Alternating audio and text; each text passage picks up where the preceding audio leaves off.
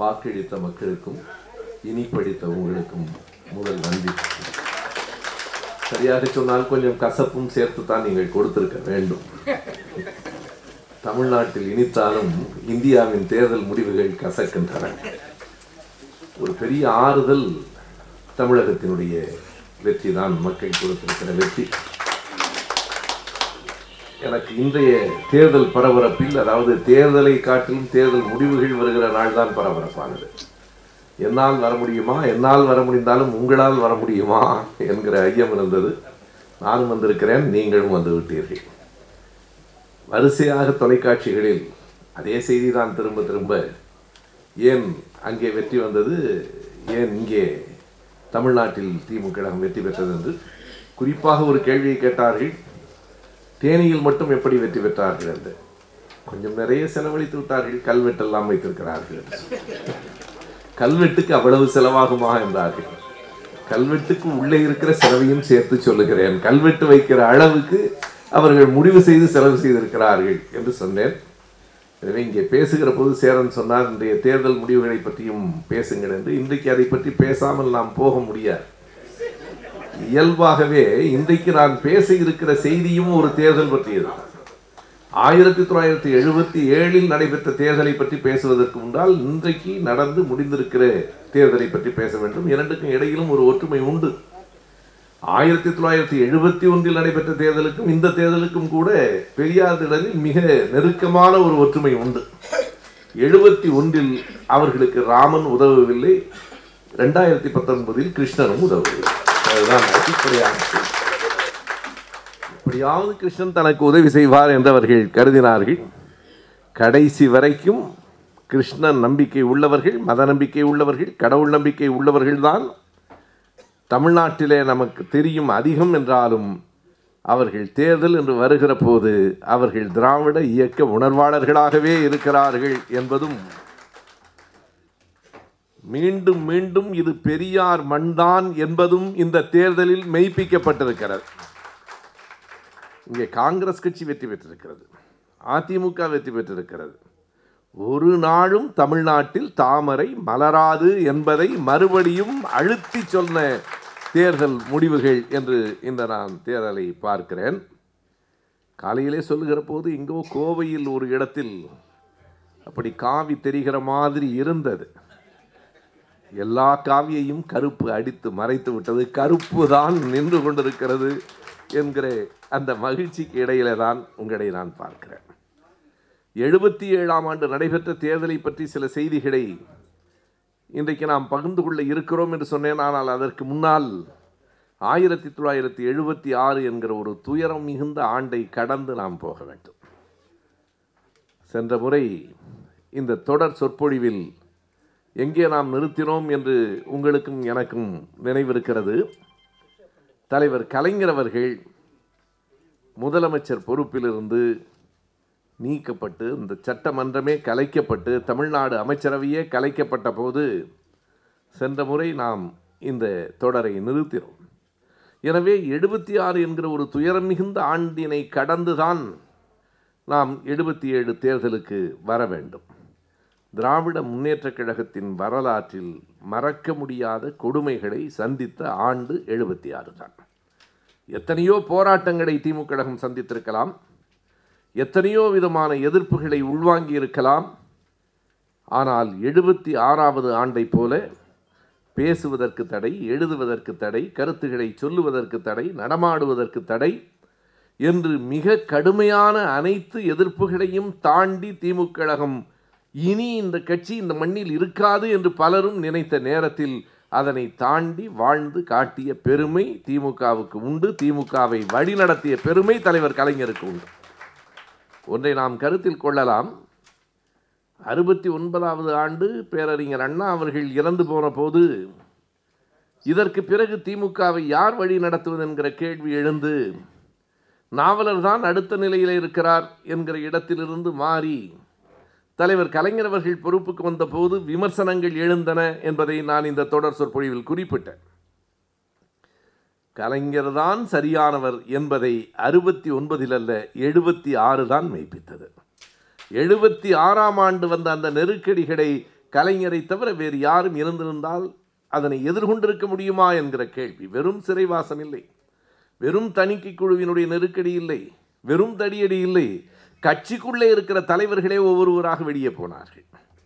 இதற்கு பிறகு இந்த கட்சியை எப்படி காப்பாற்றுவது என்கிற நிலை, எப்படி காப்பாற்ற முடியும் என்கிற கேள்வி எழுந்த நேரத்தில் முடியும் என்பதை மெய்ப்பித்து காட்டியவர் தலைவர் கலைஞர் அவர்கள் தான். சரியாக நம்முடைய கவிஞர் குடியரசு அவர்களினுடைய சொற்களிலே சொல்ல வேண்டுமானால், நெருப்புக்கு குளிர் எடுத்தால் நடுங்கும், சாம்பல் நெஞ்சுக்குள் ஒடுங்கும், கலைஞர் என்னும் திருக்கோலம் நடுங்கியதாய் வரலாறில்லை என்று எழுதினார்.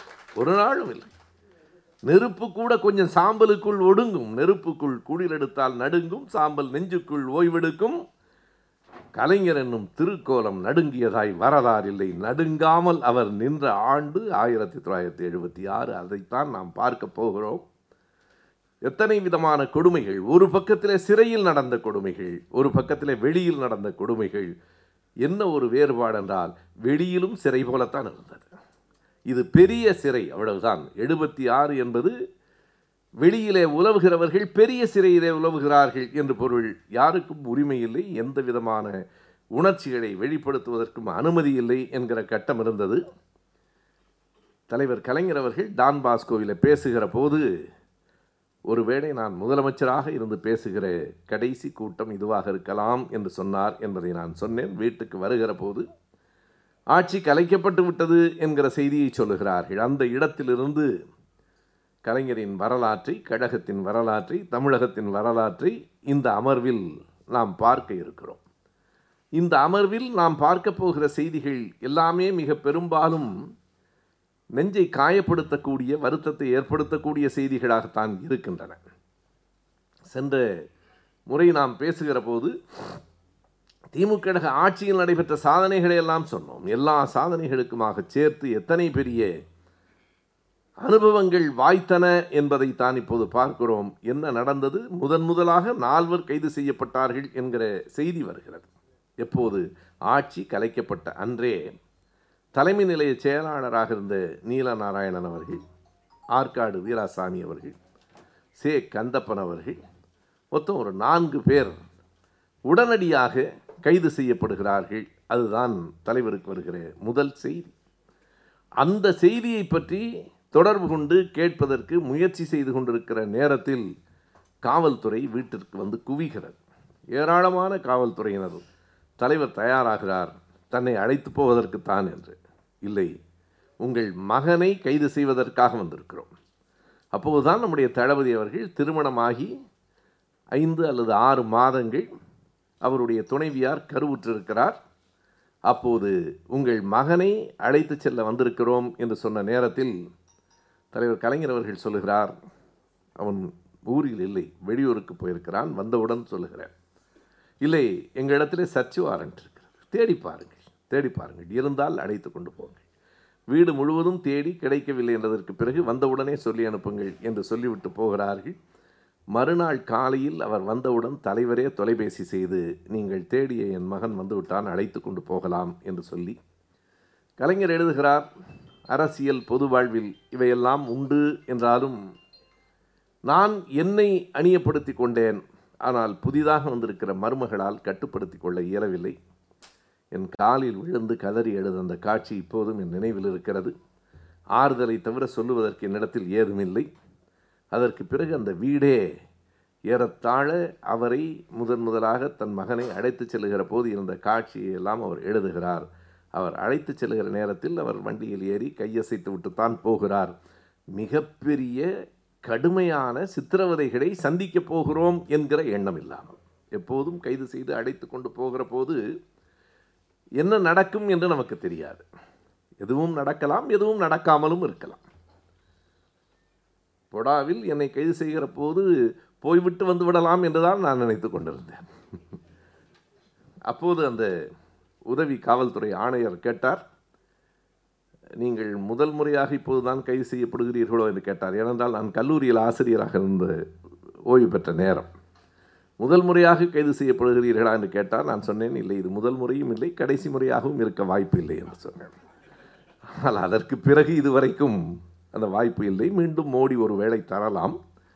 ஆகினாலே அப்படி கைது செய்யப்பட்டு அழைத்து செல்லப்படுகிற போது என்ன நடக்கும் என்று பொதுவாக பெரிதாக எதுவும் நடந்து விடாது. இந்த அரசியல் சார்பாக கைது செய்யப்படுகிறவர்களுக்கு பெரிய அளவில் சித்திரவதைகள் நடந்து விடாது. விடுதலை போராட்ட காலத்துக்கு பிறகு அப்படி சித்திரவதைகள் நடந்தது நெருக்கடி நிலை காலத்தில், அதுவும் சென்னை சிறையில் மட்டும்தான். பிற்காலத்தில் இஸ்மாயில் நீதிபதி இஸ்மாயில் தலைமையிலே குழு அமைக்கப்பட்டு அந்த இஸ்மாயில் குழு அறிக்கை கொடுத்தது ஏன் சென்னையிலே மட்டும் இப்படி நடந்தது என்று. அந்த இஸ்மாயில் குழு அறிக்கை இப்போதும் இருக்கிறது. குறிப்பாக வித்யாசாகர் என்கிற அங்கே இருந்த அந்த சிறை கண்காணிப்பாளர் தான் அதற்கான காரணம் என்பதை அவர் கண்டறிந்து சொன்னதற்கு பிறகு நல்ல உள்ளம் படைத்த எம்ஜிஆர் அவர்கள் வித்யாசாகருக்கு பதவி உயர்வு கொடுத்தார். இதுதான் உண்மையிலேயே நடந்த செய்தி. வித்யாசாகருக்கு பதவி உயர்வு கொடுத்தார். அதைவிட நல்ல உள்ளம் படைத்த நம்முடைய தலைவர் அவர்கள் ஆட்சிக்கு வந்ததற்கு பிறகு அவரை எந்த விதத்திலும் தண்டிக்கவில்லை. இரண்டும் நடந்தது. எனவே அப்படி கடுமையான சித்திரவதைகளை நோக்கி போகிறோம் என்று தெரியாமலேயே நம்முடைய அருமை தளபதி அவர்கள் அன்றைக்கு சென்றதற்கு பிறகு மறுபடியும் அடுத்த நாள் காலையில் காவல்துறையினர் வருகிறார்கள். சரி, இப்போது தனக்காகத்தான் என்று கருதுகிறார். இல்லை, இப்போதும் தலைவருக்காக இல்லை, முரசொலி மாறன் அவர்களை கைது செய்வதற்காக வந்திருக்கிறோம் என்கிறார்கள். அடுத்த நாள் மாறன். ஒவ்வொரு நாளும் ஒரு வீட்டிலிருந்து ஒவ்வொருவரை அனுப்பி வைப்பது என்பது எத்தனை துயரமானது. அதை விட எது துயரம் என்பதை தலைவர் எழுதுவார். அப்போது மாறன் அவர்கள் தில்லியில் இருக்கிறார். எப்படி என் மகன் வந்தவுடன் உங்களுக்கு சொல்லி அனுப்பினேனோ அதே போல என் மருமகன் வந்தவுடனேயும் சொல்லி அனுப்புகிறேன், வந்து நீங்கள் அழைத்து கொண்டு போகலாம் என்கிறார். அதே போல சொல்லி அனுப்புகிறார். அதே போல மாறனை அழைத்து கொண்டு போகிறார்கள். தலைவர் எழுதுகிறார், அதுவல்ல செய்தி, ஏறத்தாழ முப்பத்தி ஆறு மணி நேரத்திற்குள் தமிழ்நாடு முழுவதும் இருபத்தி ஐயாயிரம் பேர் கைது செய்யப்பட்டார்கள். ஒரே நாளில் அல்லது ஒன்றரை நாளில் தமிழ்நாடு முழுவதும் இருபத்தி ஐயாயிரம் பேர்.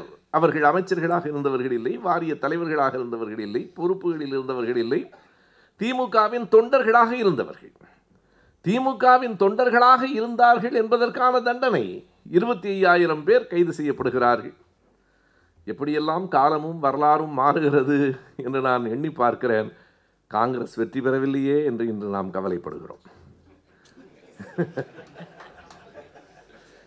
மாற்றங்கள் வரும், காங்கிரஸ் வெற்றி பெறவில்லையே என்றுதான் நாம் கவலைப்படுகிறோம். வெற்றி பெற்ற காங்கிரஸால் தான் அன்றைக்கு கவலைப்பட்டோம். அது அப்படித்தான் இருந்தது. இருபத்தி ஐயாயிரம் பேர் கைது செய்யப்படுகிறார்கள். முரசொலியில் கைது செய்யப்படுகிறார்கள் என்பதை எழுத முடியவில்லை. எல்லோருக்கும் அறிந்த செய்தி தான். இந்த நான் முன்பு சொன்ன செய்திகளெல்லாம் பலருக்கு, இளைஞர்களுக்கு அறியாமல் இருக்கலாம். இந்த செய்திகளெல்லாம் நம்மில் பலரும் செய்தித்தாள்களில் படித்த செய்திகள் தான். வரலாற்றை கூறுகிற போது விட்டுவிடக்கூடாது என்பதற்காக சொல்லுகிறேன். அதனை கலைஞர் அவர்கள் எப்படி நாட்டுக்கு தெரிவித்தார் என்பதை எல்லோரும் அறிவோம். பிப்ரவரி மூன்றாம் தேதி அறிஞர் அண்ணா அவர்களினுடைய நினைவு நாள். அறிஞர் அண்ணா அவர்களினுடைய நினைவு நாளில் அவருடைய நினைவிடத்திற்கு வர இயலாதவர்கள் என்று ஒரு பட்டியலை போட்டார். மக்களுக்கும் தெரிந்தது, அவர்களுக்கும் தெரிந்தது, காவல்துறையினருக்கும் தெரிந்தது. ஆனால் எப்படி தடுப்பது என்று தெரியவில்லை. அண்ணா நினைவிடத்திற்கு வராதவர்கள் பட்டியலை வெளியிடக்கூடாது என்று சொல்வதற்கு சட்டம் இல்லையே. வர இயலாதவர்கள் என்று போட்டார். அத்தனை பேரும் சிறையில் இருக்கிறார்கள் என்று அதற்கு பொருள். ஒரு கட்டத்தில் மிக மிக மிக கடுமையான நெருக்கடி வந்தபோது முரசொலியிலே இரண்டு நாள் இரண்டு தலைப்புகள் வந்தன. உங்களில் பலருக்கு நினைவிருக்கலாம். விளக்கெண்ணெய் உடம்புக்கு நல்லது, வெண்டைக்காய் உடலுக்கு நல்லது என்று முரசொலியில் விளக்கெண்ணெய் நல்லது என்று எதற்காக தலைப்பு போடுகிறார் என்றால், இவ்வளவுதான் போடுவதற்கு இந்த தணிக்கை கூட அனுமதிக்கிறது, இதற்கு மேல் எந்த அரசியல் செய்தியும் போடுவதற்கு அனுமதிக்கவில்லை என்கிற அடுத்த கட்டம் நகர்வதற்கு முன்பே இப்படி யாரெல்லாம் வர இயலாதவர்கள் என்கிற பட்டியலை தலைவர் கலைஞர் அவர்கள் அறிவித்தார்கள். அதற்கு பிறகு தணிக்கை குழு விழித்து கொண்டது. இரண்டு பேர் ஆளுநர்களுக்கு ஆளுநருக்கு ஆலோசகர்களாக இரண்டு பேர் தில்லியிலிருந்து அனுப்பி வைக்கப்பட்டார்கள். பெட்ரோலியத்துறை செயலாளராக இருந்த பி கே தவே அவர்களும் இன்னொரு துறையில் செயலாளராக இருந்த ஆர் வி சுப்பிரமணியம் அவர்களும். இந்த இரண்டு அதிகாரிகளும் தான் அன்றைக்கு முதலமைச்சர், எல்லா அமைச்சர்களும் அவர்கள்தான். ஆளுநருக்கு ஆலோசகர்கள் என்கிற பெயரில் இரண்டு பேரும் அன்றைக்கு தமிழ்நாட்டை ஆண்டார்கள். என்ன ஒரு வியப்பு பாருங்கள். ஜனநாயக நாட்டில் மக்களால் தேர்ந்தெடுக்கப்படாத, மக்களுக்கே அறிமுகம் இல்லாத இரண்டு அதிகாரிகள் நாட்டை ஆட முடிந்தது. அந்த அதிகாரிகள் வந்த உடனே போட்ட முதல் சட்டம் எந்த காரணம் கொண்டும் எதற்காகவும் யாரும் பேரணி நடத்தக்கூடாது. ஏனென்றால் பிப்ரவரி மூன்றாம் தேதி அண்ணாவினுடைய நினைவு நாள் அமைதி ஊர்வலம் நடத்துவதற்கான முதல் தடை அது. யாரும் எந்த ஊர்வலமும் நடத்தக்கூடாது என்பது முதல் அறிக்கை. எனவே தலைவர் கலைஞர் அவர்கள் தனியாகத்தான் அண்ணாவினுடைய நினைவிடத்திற்கும் வந்து போகிறார். மெல்ல மெல்ல கலைஞர் தனிமைப்படுத்தப்படுகிறார். யார் கோபாலபுரத்துக்கு வந்தாலும் அவர்கள் மீது ஒரு பார்வைப்படுகிறது. யார் தலைவர் கலைஞரோடு காரில் பயணம் செய்தாலும் மறுநாள் கைது செய்யப்படுகிறார்கள். நடந்தது. முதலில் கைது செய்யப்பட்டவர் போடி சுருளிவேல். அவர் செய்த தவறு கலைஞரோடு பயணம் செய்தது. அதற்கு பிறகு இன்றைக்கு பெரிய வெற்றியை பெற்றிருக்கிற அண்ணன் டி ஆர் பாலு அவர்கள் இரண்டாவது நாள் கைது செய்யப்பட்டார். அதற்கு பிறகு ஆயிரம் விளக்கு உசேர், நான்காவதாக அண்ணன் எல் கணேசன். நான்கு பேரும் செய்த மிகப்பெரிய குற்றம் கலைஞர் பயணம் செய்த காரில் பின்னால் அமர்ந்து கொண்டு போனது. நான் பல நேரங்களில் நான் சொல்லுவேன், கலைஞர் அவர்களோடு சேர்ந்து பயணம் செய்கிற வாய்ப்பை பல முறை பெற்றேன். எந்த நாடாளுமன்ற உறுப்பினர் இருக்கையையும் விட அது பெரியதாக எனக்கு பட்டது. எந்த நாடாளுமன்ற சட்டமன்ற உறுப்பினர் இருக்கையையும் விட அதுதான் பெரியது. அவர் அருகில் அமர்ந்து செல்லுகிற வாய்ப்பு என்பதே எனக்கு மிக பெரியதாக பட்டது. ஆனால் அன்றைக்கு அதனை அரசு குற்றமாக பார்த்தது. எதற்கென்றால் யாரும் அவரோடு பயணம் செய்யக்கூடாது, பேச்சு துணைக்கு கூட போகக்கூடாது. கலைஞரை கைது செய்யவில்லையை விட கைது செய்வதை விட கொடுமையானது தனிமைப்படுத்துவது. நீங்கள் சிறையில் வைத்து க தனிமைப்படுத்தினால் என்ன? சிறை என்பதனுடைய அடிப்படை தன்மையே தனிமைப்படுத்துதல் தானே. மனிதன் என்பவன் ஒரு சமூக விலங்கு இல்லையா? நீங்கள் சிறை கடுமையானதாக வசதியற்றதாக இருக்கிறது என்பதால் துயரமானதில்லை, தனிமையானது என்பதால் துயரமானது. நீங்கள் எண்ணி பாருங்கள், ஒரு ஐந்து நட்சத்திர ஹோட்டலில் கூட நம்மை தங்க வைத்து, அடடா அறை நன்றாக இருக்கிறது, வசதியாக இருக்கிறது, மகிழ்ச்சி தான், சரி ஒரு நாள் இரண்டு நாளைக்கு பிறகு புறப்படலாம் என்று தோன்றுமா இல்லையா? இந்த அறையிலேயே தங்கி கொள்ளலாம் என்றால் மகிழ்ச்சியாக இருக்கும். அந்த அறையை வெளியில் சாத்திவிட்டு இங்கேயே தான் நீ தங்க வேண்டும் என்றால் தான் அந்த அறை எவ்வளவு துயரமானது என்பது புரியும். வீட்டுக்கும் சிறைக்குமான அடிப்படை வேறுபாடு அனுபவத்திலிருந்தும் சொல்லுகிறேன். கதவை நாம் உள்ளே பூட்டி கொண்டால் வீடு, நம்மை வைத்து வெளியே பூட்டினால் சிறை. அதுதான் அடிப்படை. என்னுடைய உரிமை எங்கே மறுக்கப்படுகிறதோ அந்த இடம் சிறை. நானும் அந்த அனுபவத்தை பெற்று ஒன்றரை ஆண்டு காலம் பொடாவில் இருக்கிற போது ஒரே சிறையில் ஒரே அறையில் ஒன்றரை ஆண்டு காலம் இருந்தேன். ஆறு மணிக்கு அந்த கதவை பூட்டி விடுவார்கள். உள்ளே இருக்கிற காலத்திலேயெல்லாம் என்ன தோன்றிட்டு என்றால் எப்போது வெளியில் போகலாம் என்று தோன்றியது, எப்போது வெளியில் போகலாம். கடைசியாக ஒரு நாள் நானூற்றி தொண்ணூற்றி நான்கு நாட்களுக்கு பிறகு வெளியே போகலாம் என்று சொல்லிவிட்டார்கள். எனக்கு அந்த அறையை விட்டு பிரிவதற்கு கொஞ்சம் கடினமாக இருந்தது. சரியோ தவறோ ஒன்றரை ஆண்டு காலம் வாழ்ந்த இடம் இல்லையா? ஓ, இந்த அறையை விட்டு பிரிய வேண்டும். வீட்டுக்கு வந்தவுடனே கூட சொன்னேன், இனிமேல் வீட்டில் கூட கதவை எடுத்து விட்டு வைத்து கம்பி போட்டால் தான் கொஞ்சம் தூக்கம் வருமோ என்னவோ தெரியும். அப்படியே தூங்கி பழகி மனிதன் என்பவன் பழக்கத்திற்கு இயல்பாக அடிமையாகிறவன். எந்த ஒன்றை பிரிவதும் கடினமானது தான். அன்றைக்கு நான் உணர்ந்த அதுதான். எப்போது இந்த சிறையை விட்டு வெளியேறுவோம் என்கிற எண்ணத்திலிருந்து இந்த இடத்தை விட்டு போக போகிறோமே என்று அப்போது அந்த அறையை விட்டு பிரிவதற்கும் கூட ஒரு சின்ன துயரம் இருக்கவே செய்தது. ஆகையினாலே தனிமைப்படுத்துதல் என்பதே சிறை. சிறையினுடைய அடித்தளம் அதுதான். அதற்கு மேல் அடிப்பது, கொடுமைப்படுத்துவது, இவைகளெல்லாம் சட்டத்தை மீறியவை. தனிமைப்படுத்துதல் போதுமானது. தலைவர் கலைஞர் அவர்களை சிறைக்கு வெளியிலேயே தனிமைப்படுத்துகிற முயற்சிகள் நடந்தன. அந்த முயற்சி எந்த அளவுக்கு கொடுமையாக வெற்றி பெற்றது என்றால், ஐயாவிடத்தில் இரண்டு ஓட்டுநர்கள் இருந்தார்கள். ஒருவர் ஊருக்கு போய்விட்டு வருகிறேன் என்றார். முதல் பாதி மட்டும்தான் உண்மை, போனால் வரவில்லை. இரண்டாவது ஓட்டுநர், அதை தலைவர் அவர்கள் எழுதுகிறார், காரில் வருகிற போது தலைவரிடத்தில் அந்த ஓட்டுநர் கேட்டாராம், ஐயா தப்பாக நினச்சிக்காதீங்க, எனக்கும் பயமாக இருக்குது, வேலையிலேருந்து நின்றவான்னு கேட்டாராம். கலைஞர் திரும்ப கேட்டிருக்கிறார், எப்பப்பா நிற்க போகிற, இப்போவே என்னை விட்டுட்டு போயிடுறியா இல்லை வீட்டில் விட்டுட்டு போவியான்னு கேட்டார். ஐயா வீட்டில் கொண்டு போய் விட்டுட்டு போயிடுறேன். வீட்டில் விட்டுட்டு கொண்டு போய் போனவர் தான் வரவில்லை. தலைவருக்கு வண்டியை ஓட்டுவதற்கும் யாரும் இல்லை. அப்போது தான் நம்முடைய முன்னாள் அமைச்சர் கண்ணப்பன் அவர்கள் நான் வருகிறேன் என்று அந்த காரை ஓட்டினார். அதனாலே தான் அவரை தொடர்ந்து வேடிக்கையாக காரோட்டி கண்ணப்பன் என்று சொல்லுவார்கள். அப்படி இருந்தவர் பிறகு ஒரு கட்டத்தில் அவரும் விட்டு விட்டு போனார், அது வேறு. ஆனால் காரோட்டி கண்ணப்பன் என்று சொல்லப்படுகிற அளவுக்கு அவருடைய மகிழுந்தை ஓட்டுவதற்கான ஓட்டுநர்கள் கூட யாரும் வேலைக்கு கூட வருவதற்கு இல்லாமல் அப்படி தனிமைப்படுத்தப்பட்டு கண்ணப்பன் ஓட்டி கொண்டிருந்தாரா என்றால் கண்ணப்பனும் ஒரு கட்டத்தில் கைது செய்யப்பட்டார். இப்படித்தான் அவரை ஒட்டுமொத்தமாக முடக்கினார்கள். எந்த விதமான கூட்டமும் போட முடியாது, ஊர்வலம் போக முடியாது. ஒரு மிகச்சிறந்த கால்பந்து விளையாட்டுக்காரனால் விளையாடாமல் இருக்கவே முடியாது, கலைஞரால் மக்களை பார்க்காமல் இருக்கவே முடியாது. நீங்கள் எண்ணி பாருங்கள், கலைஞருக்கான மிகப்பெரிய மருந்து எங்கே இருக்கிறது என்றால், இறுதியாக இரண்டு ஆண்டுகள் கூட அவருடைய மிகப்பெரிய நோயாக அவருக்கு எது இருந்தது, அவரால் மக்களை வந்து சந்திக்க முடியவில்லையே என்கிற துயரம்தான் நோயாக இருந்தது. மக்களோடு வாழ்ந்தவர், மக்களை பார்த்தவர் இல்லை, மக்களோடு வாழ்ந்தவர். அவரை இப்படி தனிமைப்படுத்த முயற்சித்தார்கள். ஆனால் என்ன நடந்ததென்றால், பிப்ரவரி மாதம் பதினைந்தாம் தேதி எழுபத்தி ஏழாம் ஆண்டு எல்லாம்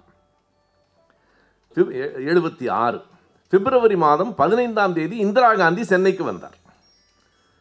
மிகப்பெரிய ஊர்வலம், மிகப்பெரிய கூட்டம் கடற்கரையில். கேட்டார்கள், அண்ணா நினைவிடத்திற்கு அமைதி ஊர்வலம் போவதற்கு அனுமதி இல்லாத ஒரு நாட்டில் ஒரு கட்சி, இரண்டு கட்சிகளின் இணைப்பு என்கிற பெயரில் மிகப்பெரிய கூட்டத்தை கடற்கரையில் நடத்தலாமா என்றால், இப்படி கேட்பதற்கே உங்களுக்கு உரிமை இல்லை என்றார்கள். அப்போது கடற்கரையில் இணைப்பு கூட்டம் நடைபெற்றது. அங்கேதான் தமிழ்நாட்டில் பழைய காங்கிரஸ், புதிய இந்திரா காங்கிரஸ் என்று இரண்டும் ஒன்றாக இணைக்கப்பட்டது. காரணம், அன்றைக்கு காமராஜர் என்கிற மாமனிதர் உயிரோடு இல்லை. பிறகு அந்த கட்டத்தில் எழுபத்தி ஆறில் இருந்து எழுபத்தி ஐந்தில் இருந்து எழுபத்தி ஐந்து இறுதியிலேயே காமராஜர் அவர்கள் இறந்து போனார் அக்டோபரில். அப்போது இரண்டும் இணைக்கப்பட்டதாக சொன்னப்பட்ட நேரத்திலே தான் மூப்பனார் அவர்கள் தமிழ்நாட்டின் தலைவரானார். மூப்பனார் என்கிற பெயர், கருப்பையா மூப்பனார் என்ற, கருப்பையா என்றால் யாருக்கும் தெரியாது, பெரும்பாலும் மூப்பனார் என்கிற பெயராலேயே அவர் அறியப்பட்டார். அவர் நெடுமாறன் அவர்கள் தமிழ்நாடு காங்கிரஸ் கமிட்டியினுடைய பொதுச் செயலாளராக இருந்தபோது மூப்பனார் அவர்கள் தஞ்சை ஜில்லா செயலாளராகத்தான் இருந்தார். அதற்கு பிறகு இந்த இணைப்பிலே தான் மூப்பனார் ஒரு பெரிய தலைவராக தமிழ்நாட்டில் அறிமுகமானார். காங்கிரஸ் கட்சி என்கிற இரண்டையும் ஒன்றாக இணைத்ததாக சொன்னார்கள். பழைய காங்கிரஸ் என்கிற பெயரிலும் ஒரு குழு இருந்தது. அந்த குழு நம்மோடு தேர்தலில் இணைந்தார்கள் பா. ராமச்சந்திரன் தலைமையில். அதற்கு முன்பு பிப்ரவரி இருபத்தி நான்காம் தேதி தலைவர் பயணத்தை, சுற்றுப்பயணத்தை அறிவித்துவிட்டு புறப்பட்டார். எத்தனை காலம் நான் தொண்டர்களை பார்க்காமல், மாவட்ட செயலாளர்களை பார்க்காமல் வீட்டுக்குள்ளேயே இருக்க முடியும்? பலரையும் கைது செய்து விட்டார்கள்.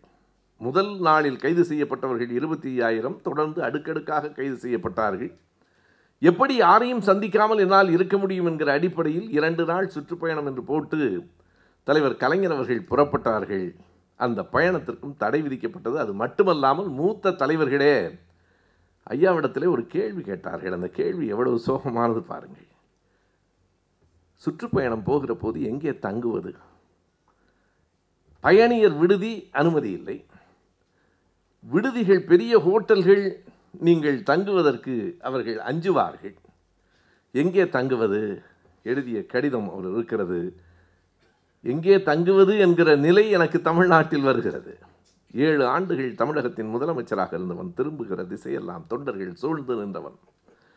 எங்கே தங்குவது என்று த தலைவர்கள் கேட்கிறார்கள்.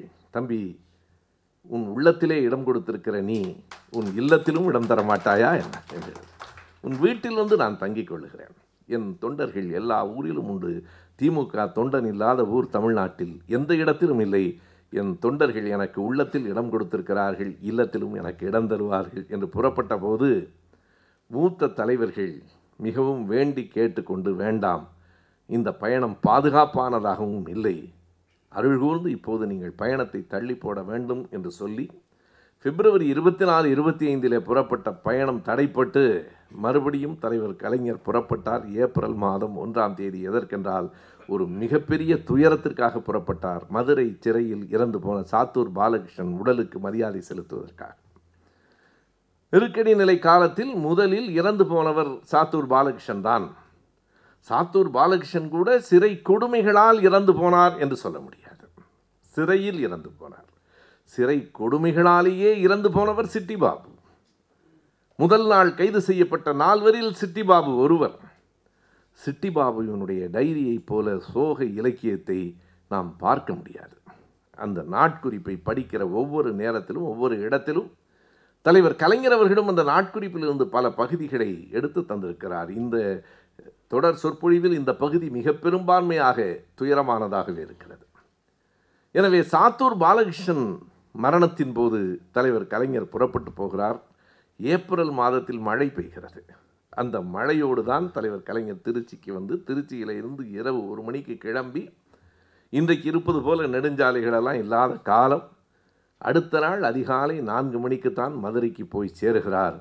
அப்போது அவரை பார்க்க அங்கே இருந்தவர்கள் எல்லா தடைகளையும் மீறி தலைவர் கலைஞரை பார்த்தால் சிக்கல் வரும் என்பதை புரிந்து அதனையும் தாண்டி அன்றைக்கு கூடுகிறார்கள். சாத்தூர் பாலகிருஷ்ணனுடைய மரண வீடுதான் முதன் முதலாக ஆட்சி கலைக்கப்பட்டதற்கு பிறகு தலைவர் கலைஞர் போய் வந்த இடம். என்ன வியப்பென்றால், வருவதை தெரிந்து கொண்டு போகிற பாதை வழியெல்லாம் தொண்டர்கள் இருக்கிறார்கள்.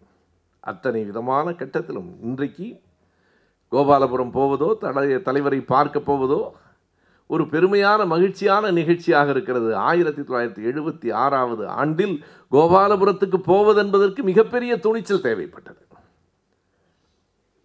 நான் என்னுடைய வாழ்க்கை குறிப்பிலேயே எழுதியிருக்கிறேன், திமுக கழகத்தில் பெரியாரிடத்தில் பற்றிருந்தாலும் சின்ன வயதிலிருந்தே ஒரு மிகப்பெரிய எம்ஜிஆர் ரசிகன் நான். கலைஞரை பார்க்க வேண்டும் என்று எனக்கு முதன் முதலாக தோன்றியது ஆயிரத்தி தொள்ளாயிரத்தி எழுபத்தி ஆறு நெருக்கடி நிலை காலத்திலே தான். என்ன காரணம் என்றால், நெருக்கடி நிலை காலத்திலே தான் எம்ஜிஆர் என்கிற கதாநாயகன் என்கிற பிம்பம் எனக்குள் உடைபட்டது. ஏனென்றால் நான் பார்க்கிற கதாநாயகன் கொடுமைகளை எதிர்க்கிறவன். இந்த எம்ஜி திரை சினிமாவில் இருந்த எம்ஜிஆராக இந்த எம்ஜிஆர் இல்லை. என்ன சொன்னார் எம்ஜிஆர் என்றால், இப்படி ஆட்சி கவிழ்த்ததை பற்றி கவிழ்க்கப்பட்டதை பற்றி என்ன கருதுகிறீர்கள் என்றபோது ஜனநாயகம் காப்பாற்றப்பட்டிருக்கிறது என்றார். நூற்றி அறுபத்தி ஏழு பேர் உறுப்பினராக இருந்தார்கள். எம்ஜிஆரோடு போனவர்கள் போக இருநூற்றி முப்பத்தி நாலுக்கு நூற்றி அறுபத்தி ஏழு பேர் உறுப்பினராக கொண்டிருந்த ஒரு கட்சியை எந்த காரணமும் இல்லாமல் கலைப்பதை ஜனநாயகத்தை காப்பாற்றுகிற முயற்சி என்று எம்ஜிஆர் சொன்னார். என் கதாநாயகன் ஒரு நாள் அப்படி சொல்ல மாட்டான். எனவேதான் ஓ உண்மையான கதாநாயகன் கோபாலபுரத்தில் இருக்கிறார் போல் இருக்கிறது என்று எனக்கு முதலில் பட்டது எழுபத்தி ஆறிலே தான். என் அப்பாவிடத்திலே சொல்லி கலைஞரை பார்க்க வேண்டும் போல் இருக்கிறது என்று சொன்னேன். என் அப்பாவுக்கு அளவு கடந்த மகிழ்ச்சி. ஏனென்றால் எம்ஜிஆர் பிரிந்ததிலிருந்து அவரைத்தான் நான் ஆதரித்து கொண்டிருந்தேன். முதன் முதலாக நான் கலைஞரை சந்தித்தது அந்த நிகழ்ச்சியிலே தான். கோபாலபுரத்தில் அப்பா என்னை அழைத்து கொண்டு போனார். கோபாலபுரத்துக்கு போவதற்கென்பதே மிகப்பெரிய துணிச்சல் வேண்டியிருந்தது. முரசொலி படிப்பது தான் ஆகப்பெரிய புரட்சியாக இருந்தது. காலையிலே முரசொலி போய் ஒரு கடையில் கேட்டால் கடைக்காரனே சுற்றுமுற்றும் பார்த்து விட்டு யாரும் இல்லை என்றால் தான் முரசொலி எடுத்து கையிலே கொடுப்பார். திருச்சி சிவா சொல்லுவார், கருப்பு சிவப்பு கரை போட்ட வேட்டியை துவைப்பதற்கு சலவை தொழிலாளிகள் கூட அச்சப்பட்டார்கள். அப்படி ஒரு கரை வேட்டியை துவைத்து நாங்கள் வாசலில் அங்கே போட்டால், காய்வதற்காக போட்டால், என்னையும் திமுக காரன் என்று யாராவது பிடித்து கொண்டு போய் விடுவானோ என்று சலவை தொழிலாளி கூட அச்சப்பட்ட காலம். திமுக என்பதே அவ்வளவு பெரிய நெருக்கடிக்கு உரிய அத்தனை பெரிய பயங்கர இயக்கம் போல சொல்லப்பட்ட நேரம். திமுகவை அடித்து விடுவேன் என்கிறார்கள் சிலர். நெருக்கடி நிலை காலத்திலேயே அழியாத திமுகவை இராணுவமும் துப்பாக்கிகளும் காவல்துறையும் தடியடியும் தணிக்கைகளும் அடிக்க முடியாத திமுகவை பாவம் சிறு பிள்ளைகள் அழித்து விடுவேன் என்கிறார்கள். நண்பர்களே, அதனை தாண்டி அன்றைக்கு அத்தனை கொடுமைகளையும் தாண்டித்தான் ஒவ்வொரு தணிக்கையிலும் ஒவ்வொரு நாளும் செய்தித்தாளை, நாளைக்கு வரப்போகிற செய்தித்தாள் இன்றைக்கு மாலையில் அனுப்பப்பட வேண்டும். ஐயா கயல் தினகரன் அவர்கள் நேரடி அனுபவத்தை என்னிடத்தில் பல முறை சொல்லியிருக்கிறார். பாதிக்கு பாதி அடித்து விட்டு தான் அவர்கள் திரும்ப அனுப்புவார்கள். ஒரு நாள் தலைவர் கலைஞருக்கு கடுமையான கோபம் வந்தது. மற்ற நேரங்களிலெல்லாம் மற்ற கட்டுரைகளையெல்லாம் அவர்கள் வெளியிடப்படக்கூடாது என்று சொன்னபோது கூட சினம் கொள்ளாத தலைவர் கலைஞர் அவர்கள் ஜூன் ஒன்றாம் தேதி எழுதி அனுப்பிய ஒரு கடிதத்தை தணிக்கை குழுவினர் ஒரு வரியை அடித்து அனுப்பிய போது சினம் கொண்டார். ஜூன் மூன்று தலைவரின் பிறந்த நாள். அதற்காக எழுதப்பட்ட கட்டுரையை ஜூன் ஒன்றிலே தலைவர் கலைஞர் அனுப்புகிறார். என் அன்னையை காட்டிலும் என்னிடம் அன்பு காட்டிய அறிஞர் அண்ணாவை வணங்கி என்று தொடங்குகிறது. அறிஞர் அண்ணா என்றெல்லாம் எழுதக்கூடாது. எவ்வளவு பெரிய கொடுமை பாருங்கள். அறிஞர் அண்ணா என்று எழுதக்கூடாது என்று சொன்ன உடனே சாது மிரள்வதை போல கலைஞருக்கு கோபம் வருகிறது. அவர் எப்போது கோபப்படவில்லை.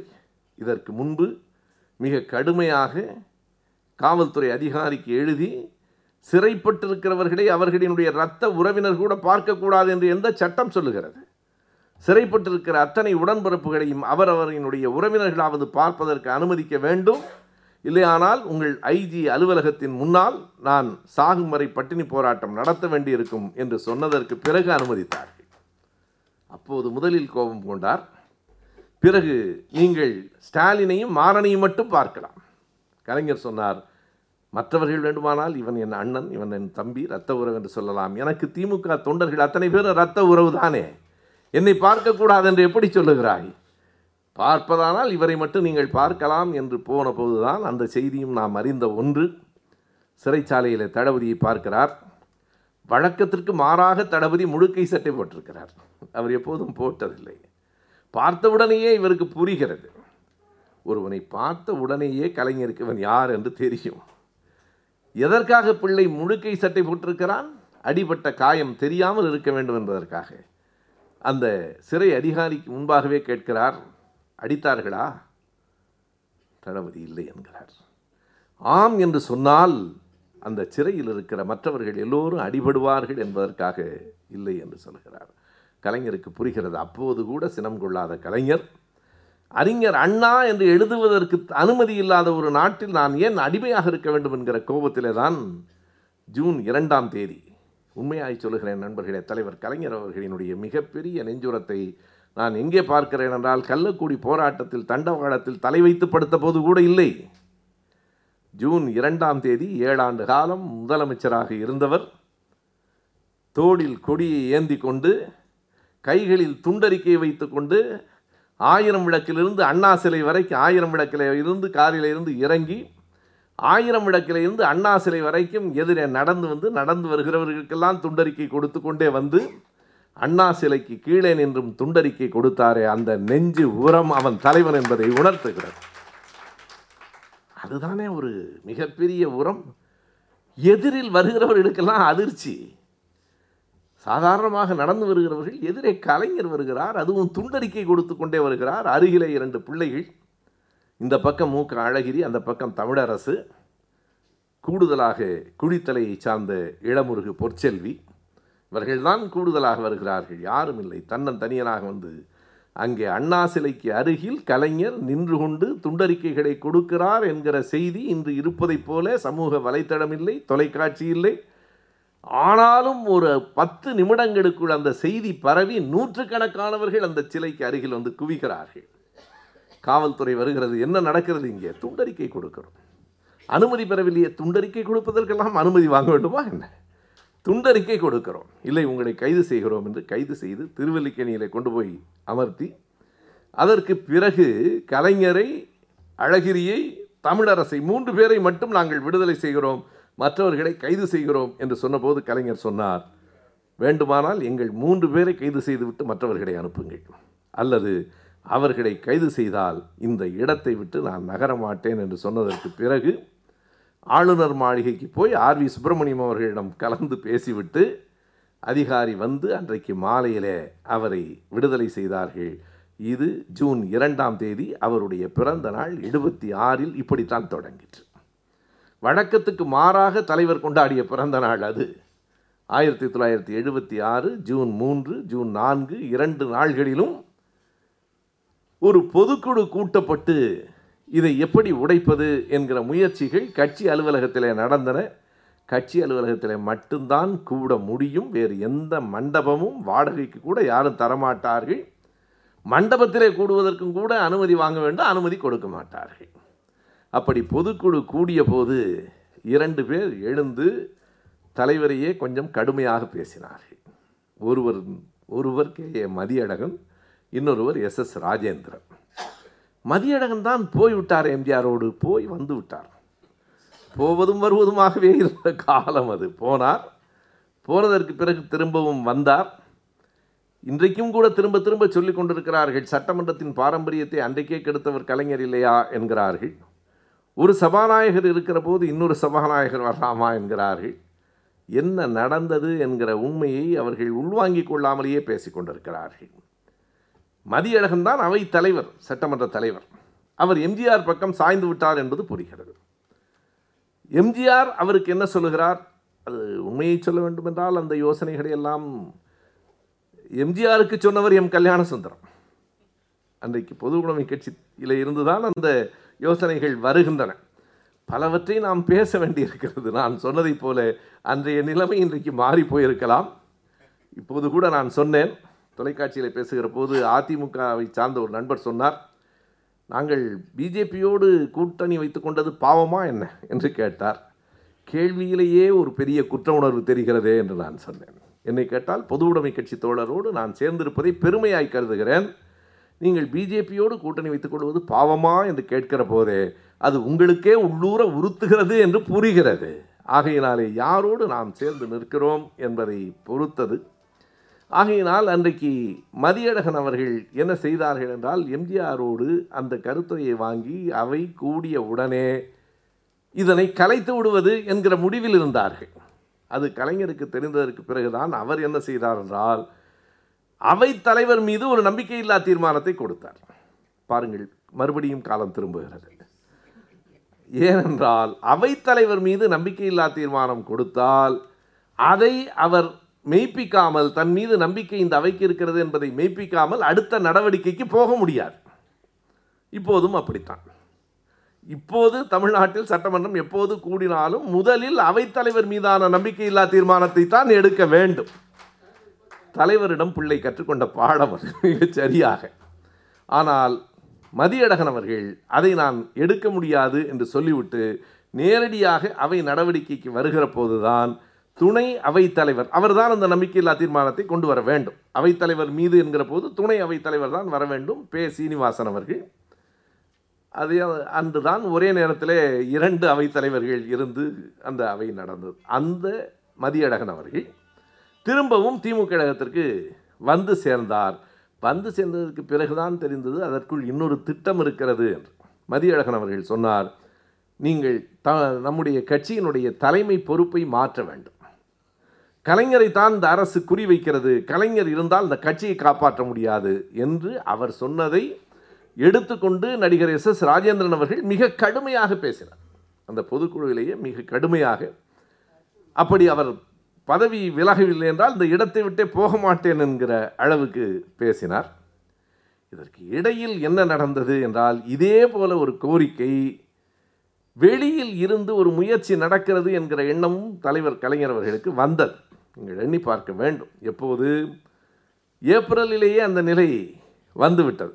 அதை யார் முன்னெடுத்தார்கள் என்றால் நாவலரே முன்னெடுத்தார். நாவலர் அவர்களே தலைமை பொறுப்பை மாற்ற வேண்டும் என்கிற ஒரு கட்டத்தை முன்னெடுக்கிறார் என்று தெரிந்து தலைவர் கலைஞர் அவர்கள் நாவலருக்கே கடிதம் எழுதினார். ஏனென்றால் நாவலர் தான் பொதுச் செயலாளர்.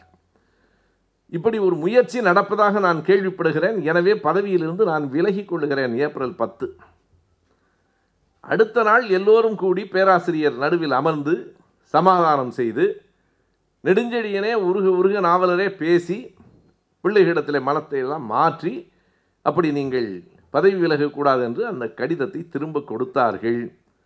இது கொடுத்தது மறுநாள் ஏப்ரல் பதினொன்று பதினேழாம் தேதி பொதுக்குழுவை வைத்து பொதுக்குழுவில் எல்லாம் முடிவு செய்து கொள்ளலாம் என்று முடிவெடுத்த போது ஏப்ரல் பதினைந்தாம் தேதி ஒரு செய்தி வந்து சேருகிறது, பத்திரிகையாளர்கள் மூலமாக வந்து சேருகிறது. நாவலர் நெடுஞ்செழியன், சீபா ஆதித்தனார், மாதவன், ராஜாராம் நான்கு பேரும் மக்கள் திமுக என்று ஒரு கட்சியை தொடங்கப் போகிறார்கள். மக்களே இல்லாமல் ஒரு கட்சியை தொடங்கினார்கள். அதற்கு பெயரை பொறுத்து சில பேருக்கு கண்ணங்கரேர் என்று பிறக்கிற குழந்தைக்கு வெள்ளையன் என்று பெயர் வைப்பார்கள். மக்கள் திமுக என்று பெயர் வைத்து அந்த மக்கள் திமுக நான்கைந்து மாதங்கள் இருந்தன. செப்டம்பர் மாதம் வரைக்கும் அந்த மக்கள் திமுக இருந்தது. இடையில் வந்த தேர்தலிலும் அது நின்றது. எனவே இது மன்னிக்க வேண்டும், இது எழுபத்தி ஏழில் நடந்த செய்தி. எனவே இந்த ஏப்ரல் மாதம் மதியழகன் அவர்களும் எஸ் எஸ் ராஜேந்திரன் அவர்களும் மிக கடுமையாக தலைவர் பதவி விலக வேண்டும் என்று சொல்லி அவர்கள் வெளியேற்றப்பட்டு அந்த தீர்மானங்கள் நிறைவேற்றப்பட்டன. இது ஜூன் மாதம். முதன் முதலாக நான் நாவலரை பற்றி சொன்ன செய்தி எழுபத்தி ஏழு எழுபத்தி ஆறில் இல்லை எழுபத்தி ஆறில் முதன் முதலாக ஆகஸ்ட் மாதத்திலே தான் திருமண மண்டபங்களில் கட்சிகள் கூட்டம் நடத்தி கொள்ளலாம் என்று அந்த நெருக்கடி நிலையில் ஒரு சின்ன தளர்வு ஏற்பட்டது. அப்போது எழுபத்தி ஏழாவது ஆண்டு ஆகஸ்ட் மாதம் மூன்றாம் தேதி யோகலட்சுமி திருமண மண்டபத்தில், அது எந்த இடம் என்று எனக்கு சரியாக தெரியவில்லை, சேர்த்துப்பட்டார் யோகலட்சுமி திருமண மண்டபத்தில். ஏனென்றால் அந்த அந்த கூட்டத்திற்கு ஒரு பெரிய வரலாற்று சிறப்பு உண்டு. என்.வி.என். அவர்களினுடைய படத்திறப்பு விழாதான் முதலில் நடந்தது. யோகலட்சுமி திருமண மண்டபத்தில் நடந்த அந்த திமுகவினுடைய ஒரு கருத்தரங்கம் ஒரு மாநாடு போல நடந்தது. முதன் முதலாக ஜனவரி முப்பதுக்கு பிறகு கலைஞர் இப்போதுதான் மறுபடியும் பேசப்போகிறார், டான் பாஸ்கோவில பேசியதற்கு பிறகு கலைஞர் பேசப்போகிறார் என்கிற அடிப்படையில் அத்தனை பெரிய கூட்டம் திரண்டது. கலைஞர் எழுதுகிறார், நான் எழுந்து ஒலிவாங்கியில் அன்பார்ந்த என்று சொன்ன உடனே மறு சொல்லை சொல்லுவதற்கு எனக்கு இரண்டு மூன்று நிமிடங்கள் ஆகிவிட்டன. ஒரு பக்கத்திலே கையொலி, இன்னொரு பக்கத்திலே தொண்டர்களின் கண்ணீர். அவருடைய குரல் கேட்டு ஏழு மாதங்கள் ஆகிவிட்டன. அன்பார்ந்த என்ற அந்த கரகரப்பான குரல் தொடங்குகிற போது அதுதான் ஆகஸ்ட் மாதத்திலே முதன் முதலாக ஒரு சின்ன தளர்வு ஏற்பட்டு அப்போதுதான் தலைவர் கலைஞர் அவர்கள் வெளியிலே வந்து பேசிய அந்த முதல் கூட்டம். அதிலிருந்து ஏறத்தாழ ஆயிரத்தி தொள்ளாயிரத்தி எழுபத்தி ஐந்து ஜூன் மாதம் இருபத்தி ஐந்தாம் தேதி நெருக்கடி நிலை அறிவிக்கப்பட்டது. இந்தியா முழுவதும் ஒரு மா ஒரு ஆண்டு இரண்டு மாதங்கள் அந்த நெருக்கடி நிலையினுடைய பிடி இருந்தது. தமிழ்நாட்டை பொறுத்தளவு திமுக ஆட்சி இருக்கிற வரையில் அதனுடைய இறுக்கம் தெரியவில்லை. ஜனவரிக்கு பிறகு ஏழு மாதங்கள் தமிழ்நாட்டில் மிக கடுமையான காலம். அதற்கு பிறகு அது மெல்ல மெல்ல தளர்ந்தது. எப்போது முழுவதுமாக அது தளர்ந்தது என்று கேட்டால் எழுபத்தி ஆறு டிசம்பர் பதினைந்தாம் தேதி தில்லியில் இரா செடியன் அவர்களினுடைய வீட்டில், அவர்தான் அப்போது நாடாளுமன்ற உறுப்பினர்களினுடைய தலைமை பொறுப்பிலே இருந்தார், செடியன் வீட்டில் அனைத்து கட்சி தலைவர்களின் கூட்டத்தை முதன் முதலாக கூட்டியது திராவிட முன்னேற்றக் கழகம்தான். கலைஞரும் அந்த கூட்டத்திலே கலந்து கொள்ளுகிறார். எல்லோரும் வருகிறார்கள். வாஜ்பாயிலிருந்து மொராஜி தேசாயிலிருந்து விலுமோடியிலிருந்து எல்லோரும். கலைஞரே எழுதுகிறார், ஒரு கட்டத்தில் எங்களுக்கும் வியப்பாக இருந்தது, நாங்கள் அப்படி கருதி பார்க்கவில்லை. ஒரு மாநில கட்சியினுடைய அழைப்பை ஏற்று அகில இந்திய தலைவர்கள் எல்லோரும் அந்த கூட்டத்திற்கு வருவார்கள் என்று நாங்கள் கருதவில்லை. அந்த கூட்டம்தான் ஜனதா கட்சி என்கிற ஒரு கட்சி உருவாவதற்கான முதல் விதை. அங்குதான் நாம் எல்லோரும் ஒருங்கிணைந்தால்தான் வெற்றி பெற முடியும் என்கிற புரிதல் வந்தது. எதிர்க்கட்சிகள் ஒருங்கிணையவில்லை என்றால் ஆளுங்கட்சி தான் வெற்றி பெறும். அதுதான் இன்றைய தேர்தல் முடிவு. வேறென்ன? எல்லோரும் பிரதமராக வேண்டும் என்று நினைத்தால் எப்படி? இங்கே ஏன் எதிர்க்கட்சிகள் ஒருங்கிணையவில்லை? மம்தா பானர்ஜிக்கும் பிரதமராகும் எண்ணம். மாயாவதி அவர்தான் பிரதமர் என்கிறார். எல்லோரும் பிரதமராக வேண்டும் என்று நினைத்தார்கள். கடைசியில் மோடி பிரதமராகிவிட்டார். அதுதான் நடந்தது. இங்கே எல்லா இடங்களிலும் நீங்கள் பார்த்தால் இப்போதெல்லாம் தமிழ்நாட்டில் கட்சி தொடங்கினாலே ஒரு முப்பத்தி ஆறு பேராவது முதலமைச்சர் கனவோடு அலைகிறார்கள் என்று நான் சொல்லுவேன். கட்சி தொடங்கிய உடனேயே முதலமைச்சர் தான். அதுபோல அகில இந்திய அளவில் பிரதமர் தான். கடைசியாக அப்படி பல முயற்சிகள் நடந்த காரணத்தாலே தான் இன்றைக்கு ஆளுங்கட்சி தன்னை தக்க வைத்துக் கொள்ள முடிகிறது. எதிர்க்கட்சிகளினுடைய வாக்குகள் பிரிவதென்பது ஆளுங்கட்சிக்குத்தானே உதவும். அவர்கள் இரண்டு பணிகளை மிகச்சரியாக இன்றைக்கு மோடியினுடைய பிஜேபி செய்தது. ஒன்று, தனக்கான கூட்டணியை சரியாக அமைத்து கொண்டது, எதிர்க்கட்சிகளின் கூட்டணியை உடைத்தது. இந்த இரண்டையும் அவர்கள் கவனமாக செய்தார்கள். இதை செய்வதற்காகவே பிறவி எடுத்து வந்திருக்கிறவருக்கு பெயர் அமித்ஷா. அவருடைய ஒரே பணி அதுதான், எதிர்க்கட்சிகளினுடைய கூட்டணியை உடைப்பது. ஆனாலும் பாருங்கள், இன்றைக்கும் ஒரு ஒப்புமை ஒற்றுமையை பாருங்கள். வடநாடும் தென்னாடும் வேறுபட்டுத்தான் இருக்கிறது. தமிழ்நாடு மட்டும் இல்லை. தமிழ்நாடு, கேரளா, ஆந்திரா, கர்நாடகம் மட்டும் விதிவிலக்கு. தெலங்கானா என்கிற தென்னகத்திலே தான், விட்டால் வடக்கு எல்லையில் பஞ்சாப் தான். உண்மையாக சொன்னால் தில்லியிலே காங்கிரஸும் ஆம் ஆத்மியும் சேர்ந்திருந்தால் ஏழு இடங்களையும் வென்றிருக்க முடியும். இரண்டு பேரும் பிரிந்து நின்று ஏழு இடங்களையும் கொடுத்து விட்டார்கள் வள்ளல்கள். அப்படித்தான் இன்றைக்கு இந்த தேர்தல் முடிவுகள் வந்து சேர்ந்திருக்கின்றன. அதனால் அன்றைக்கும் அந்த எதிர்க்கட்சிகள் பிரிந்து பிரிந்து கிடந்ததால் தான் இப்படிப்பட்ட நிகழ்வுகள் நடைபெறுகின்றன என்பதை புரிந்து கொண்ட கலைஞர் அவர்கள் கூட்டத்தை கூட்டினார். அந்த கூட்டத்திலே தான் அனைவரும் ஒருங்கிணைவது என்கிற இடம் வந்ததற்கு பிறகு ஆயிரத்தி தொள்ளாயிரத்தி எழுபத்தி ஏழு ஜனவரி மாதம் பதினெட்டாம் தேதி வானொலியில் இந்திரா காந்தி அவர்கள் பேசினார். அப்போதெல்லாம் தொலைக்காட்சி அப்போதுதான் வந்திருக்கிறது. எழுபத்தி ஆறிலே தான் எழுபத்தி ஆறு ஏப்ரல் தான் தமிழ்நாட்டுக்கு தொலைக்காட்சி வந்திருக்கிறது. தொலைக்காட்சி என்பது அப்போது அதிசயம். என்ன பேசிக்கொண்டோம் என்றால், வீட்டிலேயே படம் தெரியுமாமே என்று பேசிக்கொண்ட காலம். முப்பத்தி ஒன்றில் ஆயிரத்தி தொள்ளாயிரத்தி முப்பத்தி ஒன்றில் மக்கள் என்ன பேசினார்கள் என்றால், திரை பேசுகிறதாமே என்று பேசினார்கள். திரை அப்போதுதான் முதல் முதலில் பேசத் தொடங்கிற்று. நிறைய பேசிவிட்டது. திரை பேசி, வீட்டுக்குள் சின்ன திரை பேசி, எல்லா திரைகளும் பேசி, மனிதர்கள் பேசாமல் ஊமைகளாகிவிட்டார்கள். எல்லோர் கைகளிலும் இருக்கிற திரைகள் பேசுகின்றன, மனிதர்கள் பேசிக்கொள்வதே இல்லை. அன்றைக்கு விமானம் இரண்டு மணி நேரம் தாமதம். யாரும் கோபப்படவே இல்லையே, யாரும் குனிந்ததலை நிமிரவும் இல்லை, நான் உட்படத்தான். எல்லோரும் அதைத்தான் பார்த்து கொண்டிருக்கிறோம். எவ்வளவு நேரம் தாமதம் என்பதை பற்றியே நமக்கு கவனமே வந்து சேரவில்லை. யார் ஒருவரிடத்திலும் இந்த ஒரு கைபேசியை கொடுத்து விட்டால் போதும், எல்லோரும் நல்லவர்கள் புத்தராகி விடுகிறார்கள். ஒருவனுக்கும் கோபமே வரவில்லை. அதில் தான் நாம் கவனத்தில் இருக்கிறோம். அப்படி பேச வேண்டும், பேசாமல் இருப்பது. அன்றைக்கு வானொலியிலே தான் பேச முடியும். இந்திரா காந்தி வானொலியிலே பேசினார், பேசி அறிவிப்பை கொடுத்தார். நெருக்கடி நிலை தளர்த்தப்படுகிறது. எழுபத்தி ஏழு ஜனவரி பதினெட்டு இந்திய வரலாற்றில் எப்படி ஜூன் இருபத்தி ஐந்து எழுபத்தி ஐந்திலே ஒரு மோசமான நாடின் தொடக்கமோ, அப்படி எழுபத்தி ஏழு ஜனவரி பதினெட்டு என்பது அந்த நெருக்கடியை தளர்த்திய நாள். நெருக்கடி நிலை தளர்த்தப்படுகிறது என்கிற ஒரு அறிவிப்பில்லை, இன்னொரு அறிவிப்பையும் அவர் சேர்த்து சொன்னார். மார்ச் மாதம் மறுபடியும் இந்தியாவுக்கு நாடாளுமன்ற தேர்தல் நடைபெறும். உளவுத்துறை நல்லவர்கள், இப்போது தேர்தல் நடத்தினால் நாம் தான் வெற்றி பெறுவோம் என்று சொன்ன காரணத்தால் அந்த தேர்தல் நடந்தது. எழுபத்தி ஏழு மார்ச் மாதம் தேர்தல் நடைபெற்றது. ஜனதா கட்சியோடு சேர்ந்து கூட்டணி. நான் என்ன முதலில் குறிப்பிட்டேன் என்றால், எழுபத்தி ஏழு தேர்தலுக்கும் இன்றைய தேர்தலுக்கும் ஒரு ஒற்றுமை உண்டு. அது ஒரு முரண் ஒற்றுமை. ஜனதா கட்சியும் சேர்ந்திருந்தது. மிகப்பெரிய கொடுமைகளை இந்தியா அறிந்தது. எனவே ஒட்டுமொத்தமாக இந்திரா காங்கிரசுக்கு எதிராக வாக்குகள் விழும் என்கிற நம்பிக்கை இருந்தது. இந்தியா முழுவதும், வட இந்தியா முழுவதும் இந்திரா காந்திக்கு எதிராக வாக்குகள் விழுந்தன. தென்னிந்தியாவில் ஆதரவாக வந்தது. இது அப்படியே நிலைமை மாறுகிறது பாருங்கள். தப்பு செய்தாலும் தென்னிந்தியர்கள் ஒரே மாதிரி செய்கிறார்கள். அப்படியே நிலைமை மாறி என்ன ஆயிற்று என்றால், நாம் தான் வெற்றி பெறுவோம் என்று கருதிய காலத்தில் நாற்பது இடங்களில் நான்கு இடங்களில் மட்டுமே வெற்றி பெற்றோம். அத்தனை கொடுமைகளுக்கு பிறகு முரசொலி மாறன் அவர்கள், அதுவும் நான் தளபதி அவர்கள் சிறையிலே பட்ட கொடுமைகளை நான் விவரித்து சொல்லவில்லை. பல கூட்டங்களில் மேடைகளில் நாம் பேசியிருக்கிறோம். சிட்டிபாபு ஜனவரி ஐந்தாம் தேதி இறந்து போய்விட்டார். எழுபத்தி ஏழு ஜனவரி ஐந்தாம் தேதி சிட்டிபாபு இறந்து போய்விட்டார். இறந்து போகிற போது அவருக்கு வயது வெறும் நாற்பத்தி ஐந்து. ஒருவேளை சிட்டிபாபு என்கிற ஒரு மனிதன் இல்லை என்றால் திமுகவின் தலைவர் தளபதியை இன்றைக்கு நாம் பெற்றிருக்க முடியாது. விழுந்த அடியையெல்லாம் தன் முதுகிலே சுமந்து கொண்டவர். தியாகத்துக்கு இன்னொரு பெயர் உண்டென்றால் அது சிட்டிபாபு தான். சிட்டிபாபுவின் நாட்குறிப்பிலிருந்து எழுதுகிற போது, சிறுநீர் கடிக்கிற போது இரத்தமாக வந்த நேரத்திலும் கூட அவர் எத்தனை கொடுமைகளுக்கு ஆளாக்கப்பட்டார்.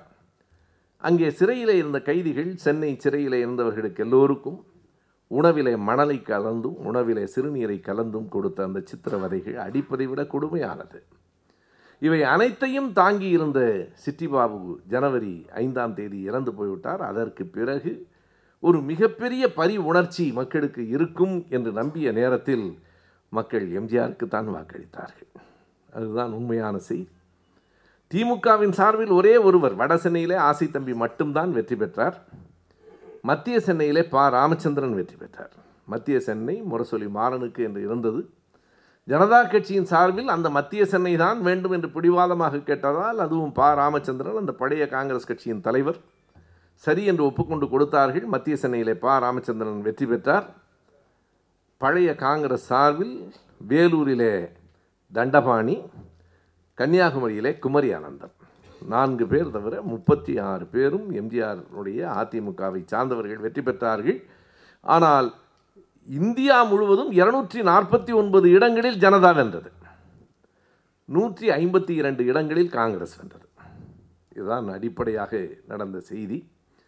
இதற்கு பிறகு என்ன ஆயிற்று என்றால், ஜனதா கட்சி ஆட்சிக்கு வந்ததற்கு பிறகு ஜனதா கட்சியை சார்ந்த தலைவர்களின் மீது போடப்பட்டிருந்த வழக்குகளெல்லாம் திரும்ப பெறப்பட்டன. ஜார்ஜ் பெர்னாண்டஸ் மீது பரோடா வெடிகுண்டு வழக்கு, தமிழகம்தான் அவரை காப்பாற்றியது, கலைஞர் தான் காப்பாற்றினார் கடைசி வரைக்கும். அதை அவர் நன்றியோடு சொன்னார்.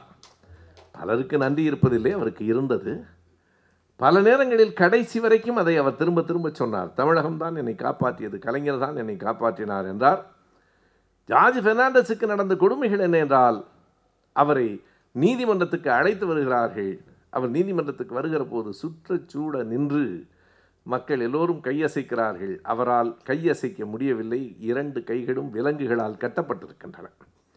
ஒரு அரசியல் காரணத்துக்காக கைது செய்யப்பட்டவரை பரோடா வெடிகுண்டு வழக்கு என்று சொல்லி கைது செய்து, அதற்கு பிறகு அவர் கைகளை கூட உயர்த்த முடியாமல் மக்களினுடைய குமுறலை கண்டு அதற்கு பின்னால் கை விலங்குகளை அகற்றினார்கள். கை விலங்கு போடக்கூடாது என்று நீதிமன்றமே சொல்லி இருக்கிறது. நீதிமன்றம் சொல்லுவதை சரியாக இவர்கள் தாண்டி விடுவார்கள். பல நேரங்களில் கைவிலங்கு போடுவோம் என்பார்கள். சிறையிலிருந்து எங்களை அழைத்து வருகிற போது கூட ஒவ்வொரு முறையும் கைவிலங்கு போடுவோம் என்று சொன்ன நேரத்தில் நாங்கள் என்ன விடை சொல்லி இருக்கிறோம் என்றால், பொது வாழ்விற்கு வந்ததற்கு பிறகு விலங்கு அணிந்து கொள்வதற்கெல்லாம் வெட்கப்பட முடியாது, ஆனால் ஒன்றே ஒன்று, நான் நீதிபதியின் முன்னாலும் விலங்கோடு தான் நிற்பேன். இவர்கள் என்ன செய்வார்கள் என்றால், வந்து இறங்கிய உடனே வாசலில் எடுத்துருவான். அதை நான் நீ இங்கே விலங்கு மாட்டினால் நான் நீதிபதியின் முன்னாலும் விலங்கோடு தான் நிற்பேன், அதை ஒப்புக்கொண்டால் தான் நான் விலங்கு மாட்டிக்கிறேன், இல்லைன்னா அதை அவர்கள் ஏற்க மாட்டார்கள், ஏனென்றால் அது சட்டத்திற்கு புறம்பானது. அப்படி புறம்பாகத்தான் ஜார்ஜ் பெர்னாண்டஸை கொண்டு வந்து கை விலங்குகளோடு நிறுத்தினார்கள். அந்த ஜார்ஜ் பெர்னாண்டஸ் மீது இருந்த வழக்கு திரும்ப பெறப்பட்டது. அத்தனை தலைவர்கள், வட இந்திய தலைவர்கள் மீதும் இருந்த அந்த வழக்குகள் திரும்ப பெறப்பட்டன. திமுக கழக தொண்டர்கள், வட இந்திய தலைவர்களெல்லாம் ஜனவரி தொடக்கத்திலேயே விடுதலை செய்யப்பட்டார்கள். ஜனவரி இறுதியில் கைது செய்யப்பட்ட திமுக கழக தொண்டர்கள் அனைவரும் சரியாக ஓராண்டுக்கு பிறகு எழுபத்தி ஏழு ஜனவரி முப்பதிலிருந்து பிப்ரவரி மூன்றுக்கு முன்னால் விடுதலையானார்கள். கலைஞர் எழுதுகிறார், எழுபத்தி ஆறு பிப்ரவரி மூன்று அண்ணாவின் நினைவு நாளில் தன்னந்தனியாகத்தான் நான் போனேன். எழுபத்தி ஏழு பிப்ரவரி மூன்று நானும் பேராசிரியரும் நாவலரும் நடந்து போகிற போது ஒரு பெரு வெள்ளமாய் தொண்டர்கள் எங்களோடு வந்தார்கள். திமுக ஒரு நாளும் கரையாது என்கிற நம்பிக்கை எங்களுக்கு வந்தது. அத்தனை பெரிய கொடுமைகளுக்கு பிறகு மறுபடியும் அந்த அணி திரண்டது. அப்படி வெளியில் வந்த தொண்டர்கள் மீதெல்லாம் வழக்குகள் இருக்கின்றன. சர்க்காரியா கமிஷன் என்று ஒரு கமிஷன் போட்டார்கள், அந்த வழக்கு நடக்கிறது. மற்ற தலைவர்கள் மீதெல்லாம் அந்த வழக்குகளை திரும்ப பெற்று கொண்டவர்கள் திமுகவின் மீதான வழக்குகளை திரும்ப பெறவில்லை. எல்லோரும் தலைவர்கள் கலைஞரிடத்தில் கேட்டார்கள், நாம கேட்க வேண்டியதில்லை, அவர்களாக செய்ய வேண்டும்.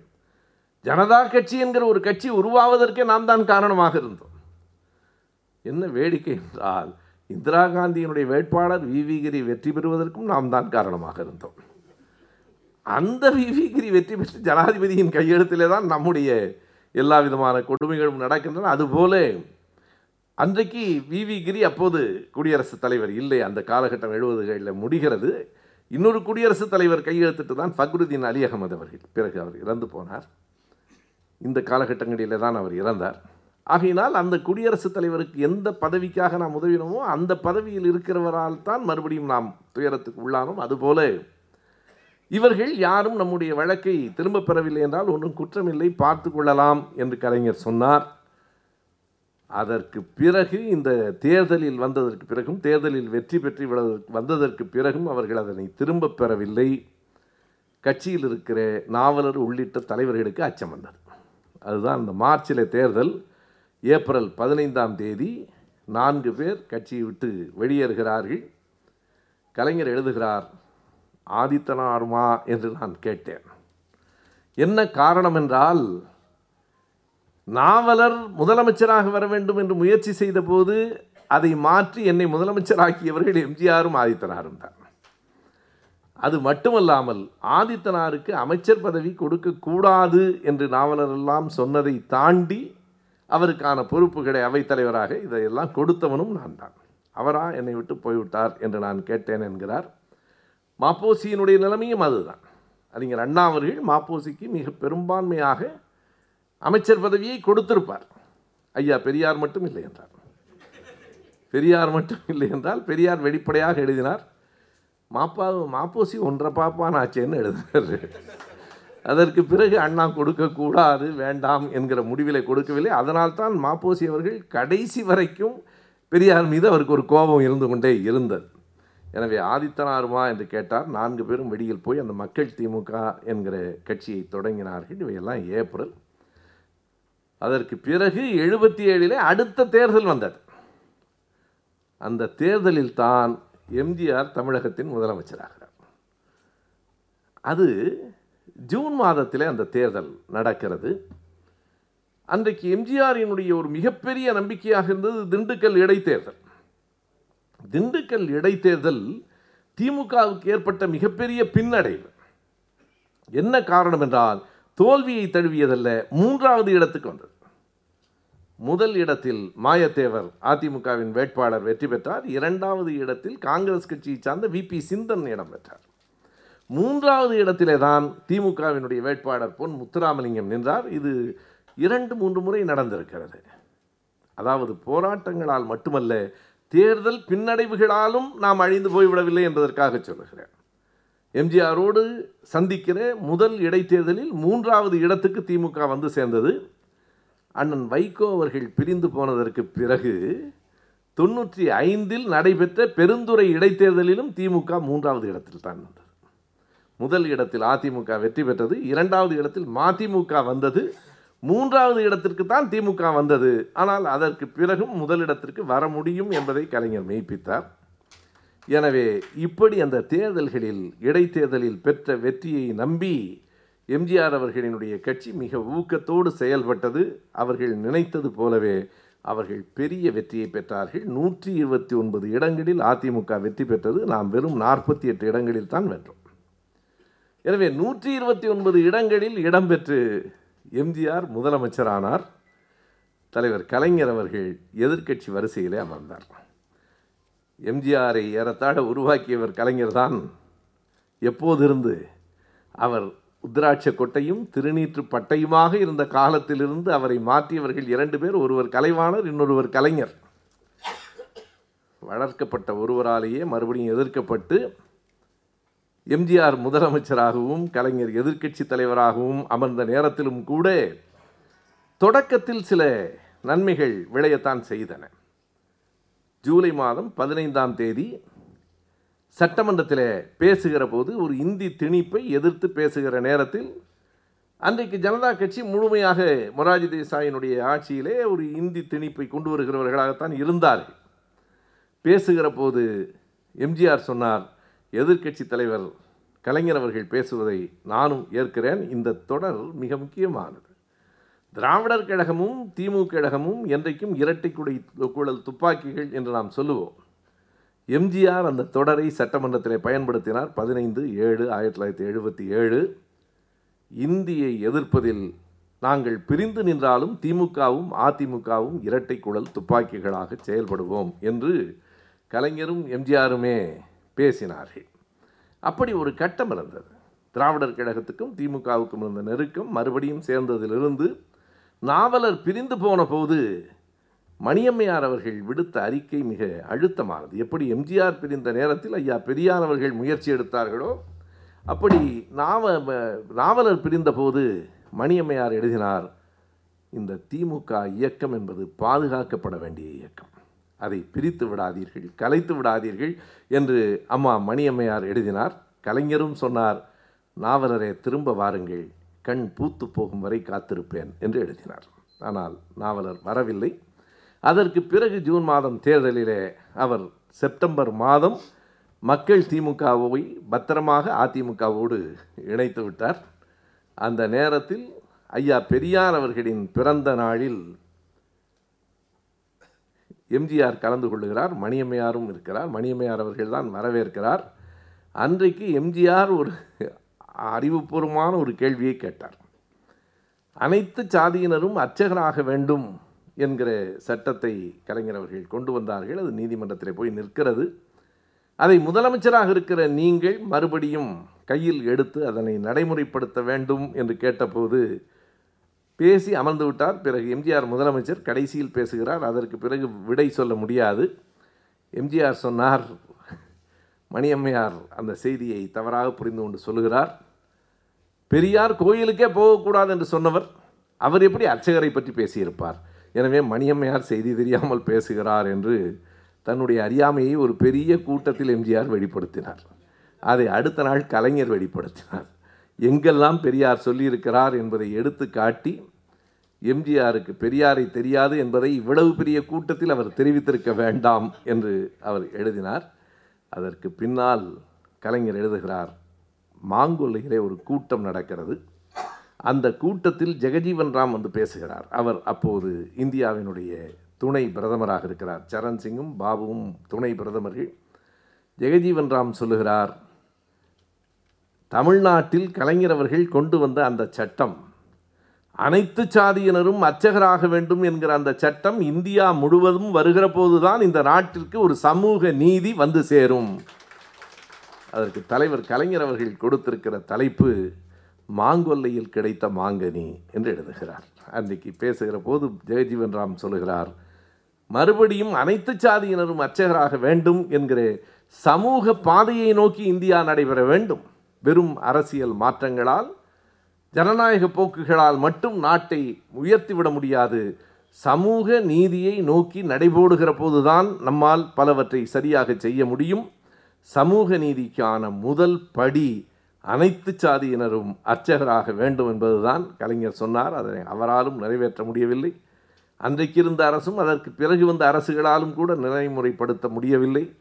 ஆனால் என் நெஞ்சத்திலே நான் உறுதி கொண்டேன், ஐயா பெரியார் அவர்களினுடைய நெஞ்சத்தில் நீங்காத முள்ளாக இருந்த அதனை என் வாழ்நாளில் என்றாவது ஒரு நாள் அகற்றியே தீர வேண்டும் என்கிற முடிவுக்கு வந்தேன். அதுதான் மாங்கொல்லையில் நான் பெற்ற மாங்கனி என்று எழுதுகிறார். எனவே அப்படி தொடங்குகிற எம்ஜிஆர் ஆட்சியினுடைய காலத்திலே தொடங்குகிற போராட்டங்கள் மீண்டும் தொடர்ந்து எப்படி நடந்தன என்பதை அடுத்த மாத சந்திப்பில் நாம் பேசலாம். நன்றி, வணக்கம்.